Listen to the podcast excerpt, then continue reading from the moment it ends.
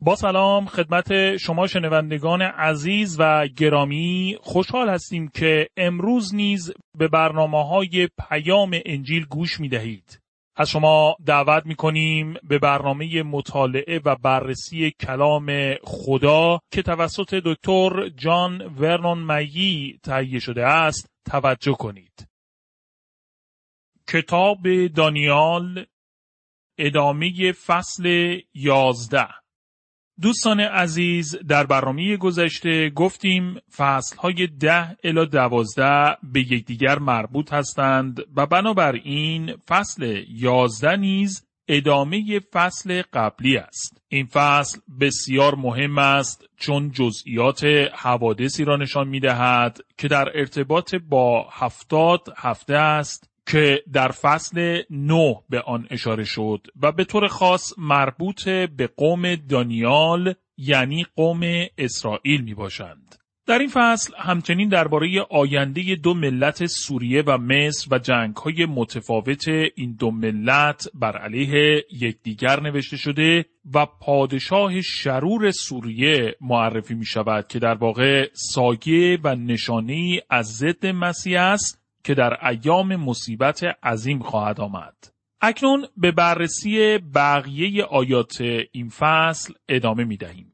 در دانیال فصل 11 آیه 36 گفته شده که پادشاه شرور سوریه که سمبولی از ضد مسیح است هرچه بخواهد انجام داده و خود را بالاتر و بزرگتر از هر خدایی خواهد دانست و به خدای خدایان کفر خواهد گفت. پولس در نامه دوم تسالونیکیان فصل دو آیه چهار درباره ضد مسیح چنین نوشته است. او با هر آنچه خدا خوانده می شود و مورد پرستش قرار می گیرد مخالفت می ورزد و خود را بالاتر قرار می دهد تا آنجا که در معبد خدا بر تخت می نشیند و خود را خدا معرفی می کند. و در مکاشفه یوحنا فصل 13 آیه 8 گفته شده است همه مردم دنیا نیز او را پرستش خواهند کرد.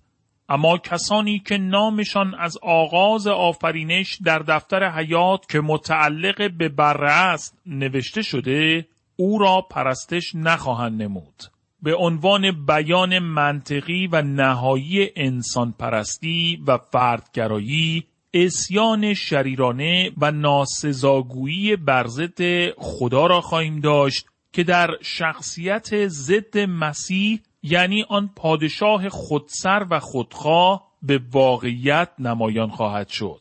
او یک نمونه مشخص در رابطه با ضدیت با خدا است که در طبیعت کهنه ما وجود دارد. در رومیان فصل 8 آیه 7 الی 8 می‌خوانیم زیرا طبیعت گناه آلود ما بر ضد خداست و هرگز از احکام خدا اطاعت نکرده و نخواهد کرد. از این رو آنانی که انان زندگیشان در دست طبیعت کهنه گناه آلودشان است و هنوز در پی خواهش های ناپاک سابق خود هستند نمی توانند خدا را راضی کنند. فکر شهوانی و نفسانی انسانها از ضد مسیح پیروی خواهد کرد. زمانی که انسانها قوانین و رهبران خود را انتخاب می کنند، چه فردی را انتخاب خواهند نمود؟ به طور طبیعی کسی خواهد بود که مانند خودشان است و به همین دلیل است که ما امروزه رهبرانی در دنیا داریم که باعث شرمساری و تأسف می باشند.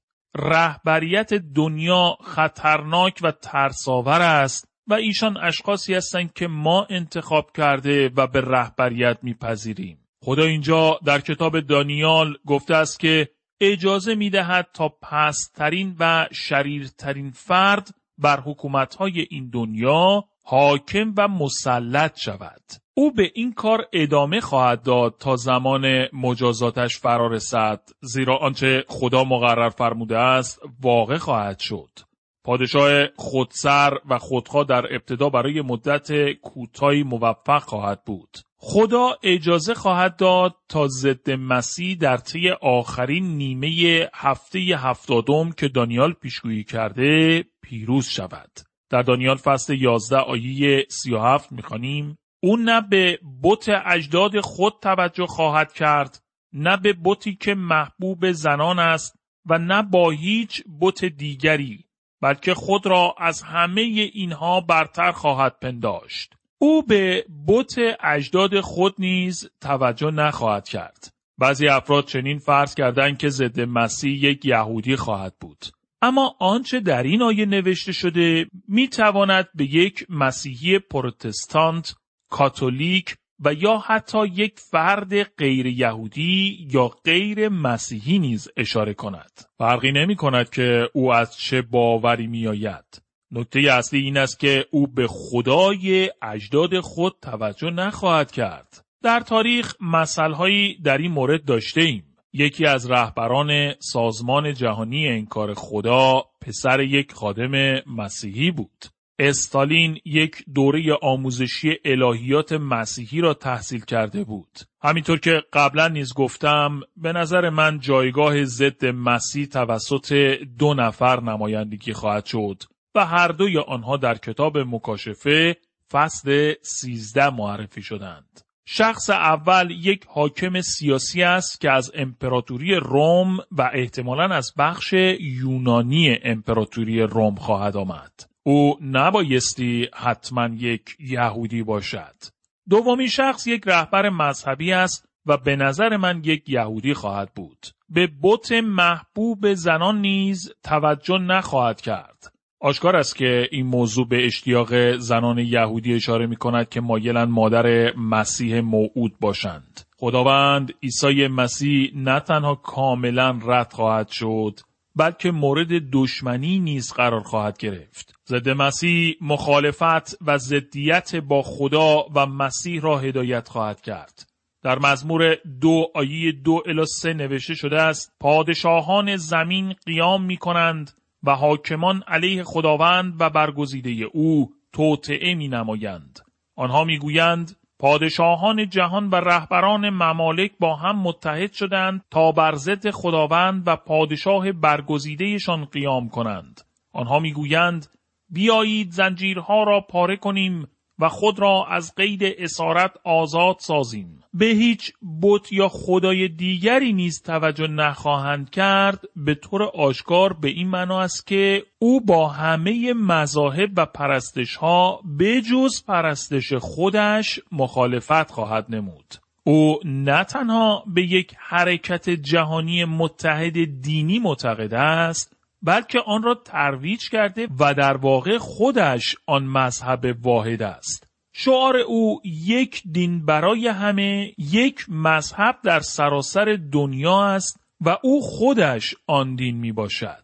او خود را برتر از همه خواهد پنداش نشان دهنده نتیجه نهایی وضعیت این پادشاه خودسر و خودخواه است که تمایل کامل او برای حمد و ستایش خودش را آشکار می کند.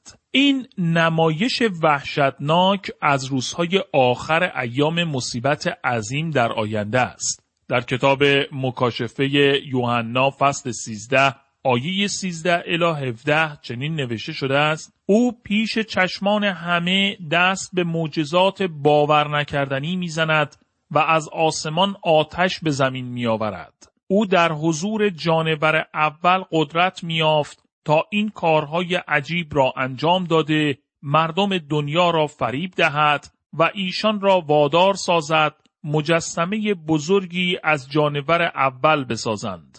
همان جانوری که از زخم شمشیر جان سالم به در برده بود. حتی او توانست به آن مجسمه جان ببخشد تا بتواند سخن گوید و همه کسانی که او را نمی پرستند به مرگ محکوم کند.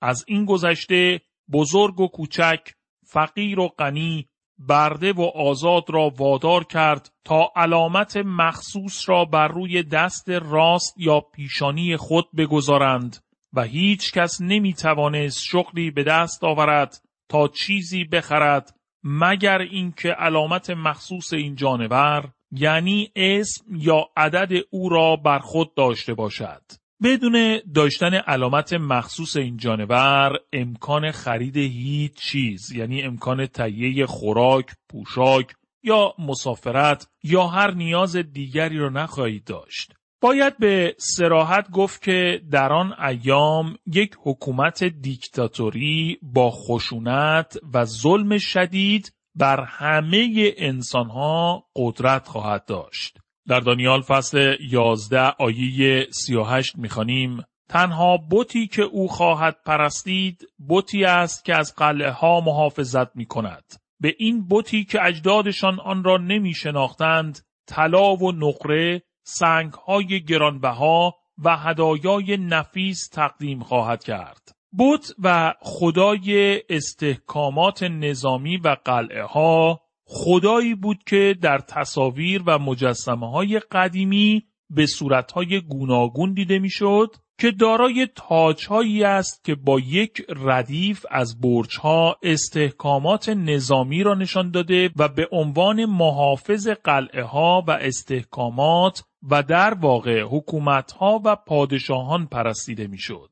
مطمئن هستم تصاویری از این بتهای اقوام گوناگون را دیده اید که با تاجهایی مانند برجها و استحکامات نظامی حفاظت و دفاع از حکومتهای این دنیا را نمایندگی می کنند. ضد مسیح خدای قلعه ها را خواهد پرستید که بر حکومت ها و پادشاهان دنیا حاکمیت دارد. این خدا کیست؟ خب او همان شیطان است که حاضر بود این حاکمیت را به عیسی مسیح بدهد در صورتی که او شیطان را عبادت کند.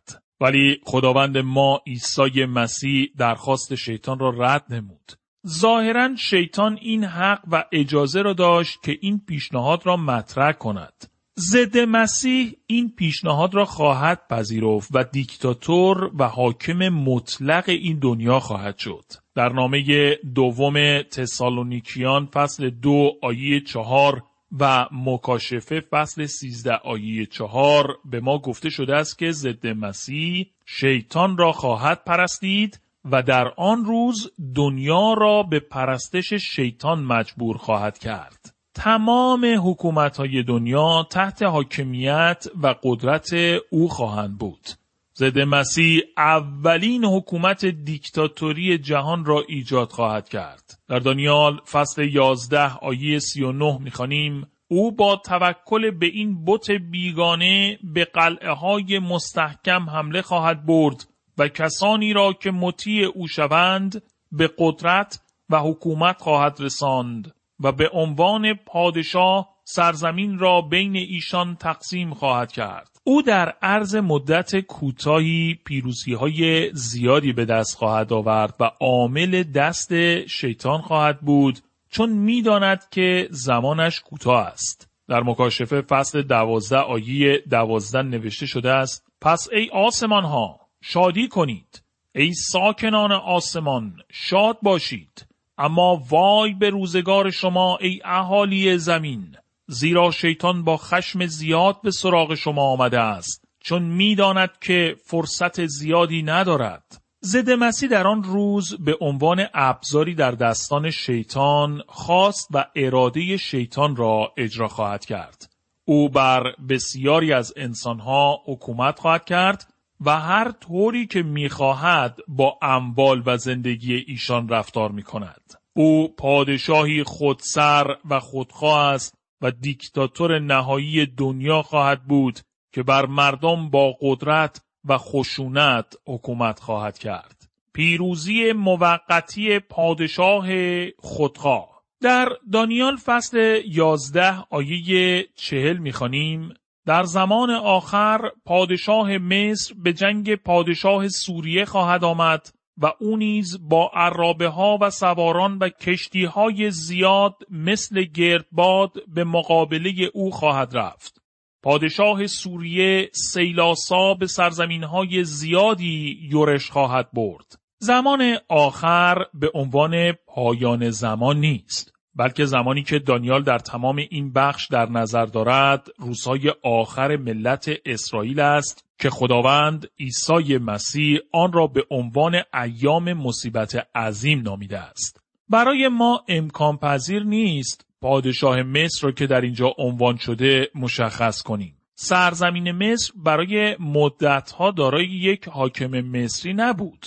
خدا کارش را به خوبی در آن سرزمین انجام داد در اینکه اغلب به پسترین افراد اجازه داد در آنجا حکومت کنند. اما این پادشاه که در زمان آخر به قدرت می‌رسد قاره آفریقا را به طور قابل توجهی متحد ساخته و به جنگ و مبارزه با ضد مسیح خواهد آمد. پادشاه سوریه را می‌توان به راحتی مشخص کرد. او جایگاه حکومت سلوکیان را خواهد گرفت. به عقیده من با توجه به اینکه در اینجا به پادشاه شمال اشاره شده می‌توان حد زد همان حکومتی مورد نظر است که در کتاب حزقیال فصل 38 و 39 نیز عنوان شده است. منظور از پادشاه شمال حکومت روسیه است. روسیه جنگ در آرامگدون را آغاز خواهد کرد که جنگی گسترده و بزرگ خواهد بود. در همان ابتدا پادشاه شمال یعنی پادشاه روسیه از بین خواهد رفت در حالی که خدا آن ملت را مجازات می کند. در دانیال فصل 11 آیه 41 می‌خوانیم و آنها را تسخیر خواهد کرد و سرزمین زیبای اسرائیل را نیز مورد تاخت و تاز قرار خواهد داد. ولی از بین این قوم ها ها و موآبی ها و اکثر امونی ها جان سالم به در خواهند برد. ورود روسیه به سرزمین فلسطین یعنی سرزمین زیبای اسرائیل سبب جنگ آن کشور با ادونیان، موآبیان و امونیان می شود که در اینجا منطقه‌ای مورد نظر است که متعلق به پسران اسماعیل یعنی عرب می باشند. روسیه برای مدتی بین این اقوام مشکل خواهد داشت. دانیال فصل 11 آیه 42 می‌گوید اما مصر و سرزمین های بسیار دیگر به اشغال او در خواهد آمد. مصر و سرزمین های جنوبی تسلیم ضد مسیح خواهند شد. در دانیال فصل 11 آیه 43 می‌خوانیم او تمام خزانه های طلا و نقره و اشیای نفیس مصر را غارت خواهد کرد و اهالی لیبی و حبشه خراجگزاران او خواهند شد. سرمایه و ثروتهای این دنیا در اختیار او خواهد بود. در آن زمان او بازار پول و اقتصاد جهانی را کنترل خواهد کرد. لیبی و حبشه یا اتیوپی امروزی تحت سلطه او خواهد بود که در واقع یعنی او بر سراسر قاره آفریقا تسلط خواهد یافت. دانیال فصل 11 آیه 44 می‌گوید ولی از مشرق و شمال اخباری به گوش او خواهد رسید و او را مسترب خواهد ساخت. پس با خشم زیاد برگشته در سر راه خود بسیاری را نابود خواهد کرد. ارتشی بزرگ از مشرق زمین با جمعیت فراوان به جنگ در آراماگدون خواهند آمد و این موضوع باعث نگرانی حاکم جهانی خواهد شد. در آن زمان برای دنیا هیچ امیدی نخواهد بود و مطمئنا برای قوم خدا نیز هیچ امیدی جز در خدا نخواهد بود. در دانیال فصل 11 آیه 45 می‌خوانیم بین اورشلیم و دریا اردو زده خیمه های شاهانه خود را برپا خواهد کرد. ولی در همانجا عجلش خواهد رسید و بدون اینکه کسی بتواند کمکش کند خواهد مرد. منظور از دریا در اینجا دریای مدیترانه است و خیمه های شاهانه به شهر اورشلیم اشاره می کند که به عبارت دیگر نشان می دهد که ضد مسیح در آن زمان پای تخت خود برای سلطه و حاکمیت بر دنیا را در منطقه میان دریای مدیترانه و شهر اورشلیم گذاری خواهد کرد. او به جای اینکه بتواند از آنجا حکومت خیش را ادامه دهد با توجه به کتاب مکاشفه فصل 19 آیه 17 الی 20 توسط بازگشت خداوند عیسی مسیح نابود خواهد شد. شرارت برای مدتی حاکم خواهد بود ولی فقط با آمدن شخص مسیح برای استقرار حاکمیتش همه مردم روی زمین آزاد شده و نجات خواهند یافت. دوستان عزیز در اینجا مطالعه و بررسی این فصل مهم در کتاب دانیال به پایان می رسد و اکنون به بررسی فصلی که آخرین فصل این کتاب است توجه بفرمایید. کتاب دانیال فصل دوازده. موضوعات اصلی این فصل عبارتند از ایام مصیبت عظیم رستاخیز ایمانداران و گناهکاران عهد عتیق مهر نمودن نبوت تا زمان آخر مکروه شرارت و ویرانی. اکنون در فصل دوازده رویایی که در فصل یازده شروع شد به پایان می رسد. در اینجا به یک رویا اشاره شده و بایستی موضوعات این فصل ها با یکدیگر بررسی شود تا بتوان آن را فهمید. مشکل این است که بعضی افراد قسمتی از این نبوت را جدا کرده برداشت ها و کاربردهای شخصی خود را در آن قرار داده و در نتیجه به تفسیرهای کاملا اشتباه می رسند. بایستی این نکته مهم را به یاد داشته باشیم که در اینجا درباره یک رویا نوشته شده است و در دانیال فصل ده آیه چهارده در این رابطه به ما چنین گفته شده است. و من توانستم به اینجا بیایم تا به تو بگویم که در آینده برای قومت چه روی خواهد داد. زیرا این رویا مربوط به آینده است. سه نکته مهم است که در ارتباط با این آیه باید مورد توجه قرار داد. یک برای قومت که به این معنا است که در اینجا قوم اسرائیل پس از برداشته شدن کلیسا از روی این زمین مورد نظر می باشد. دو در آینده یا روزهای آخر عبارت روزهای آخر در عهد عتیق با روزهای آخر در عهد جدید که خداوند عیسی مسیح آن روزها را ایام مصیبت عظیم نامیده یکی است و با هفتادمین هفته که دانیال درباره آن گفته است مطابقت می کند. 3. این رویا مربوط به آینده است نشان دهنده این حقیقت می باشد که مدت زمان طولانی خواهد گذشت تا همه آنچه در این رویا و نبوت گفته شده به انجام برسد و روزهای آخر بیاید. در واقع اکنون بیش از 2500 سال از زمانی که دانیال این رویا را دید گذشته است. من نمی‌دانم که آیا به محدوده دوران به انجام رسیدن این رویا نزدیک شده ایم یا نه. ولی مطمئن هستم ابتدا کلیسا یعنی ایمانداران به عیسی مسیح از روی این زمین برداشته خواهند شد.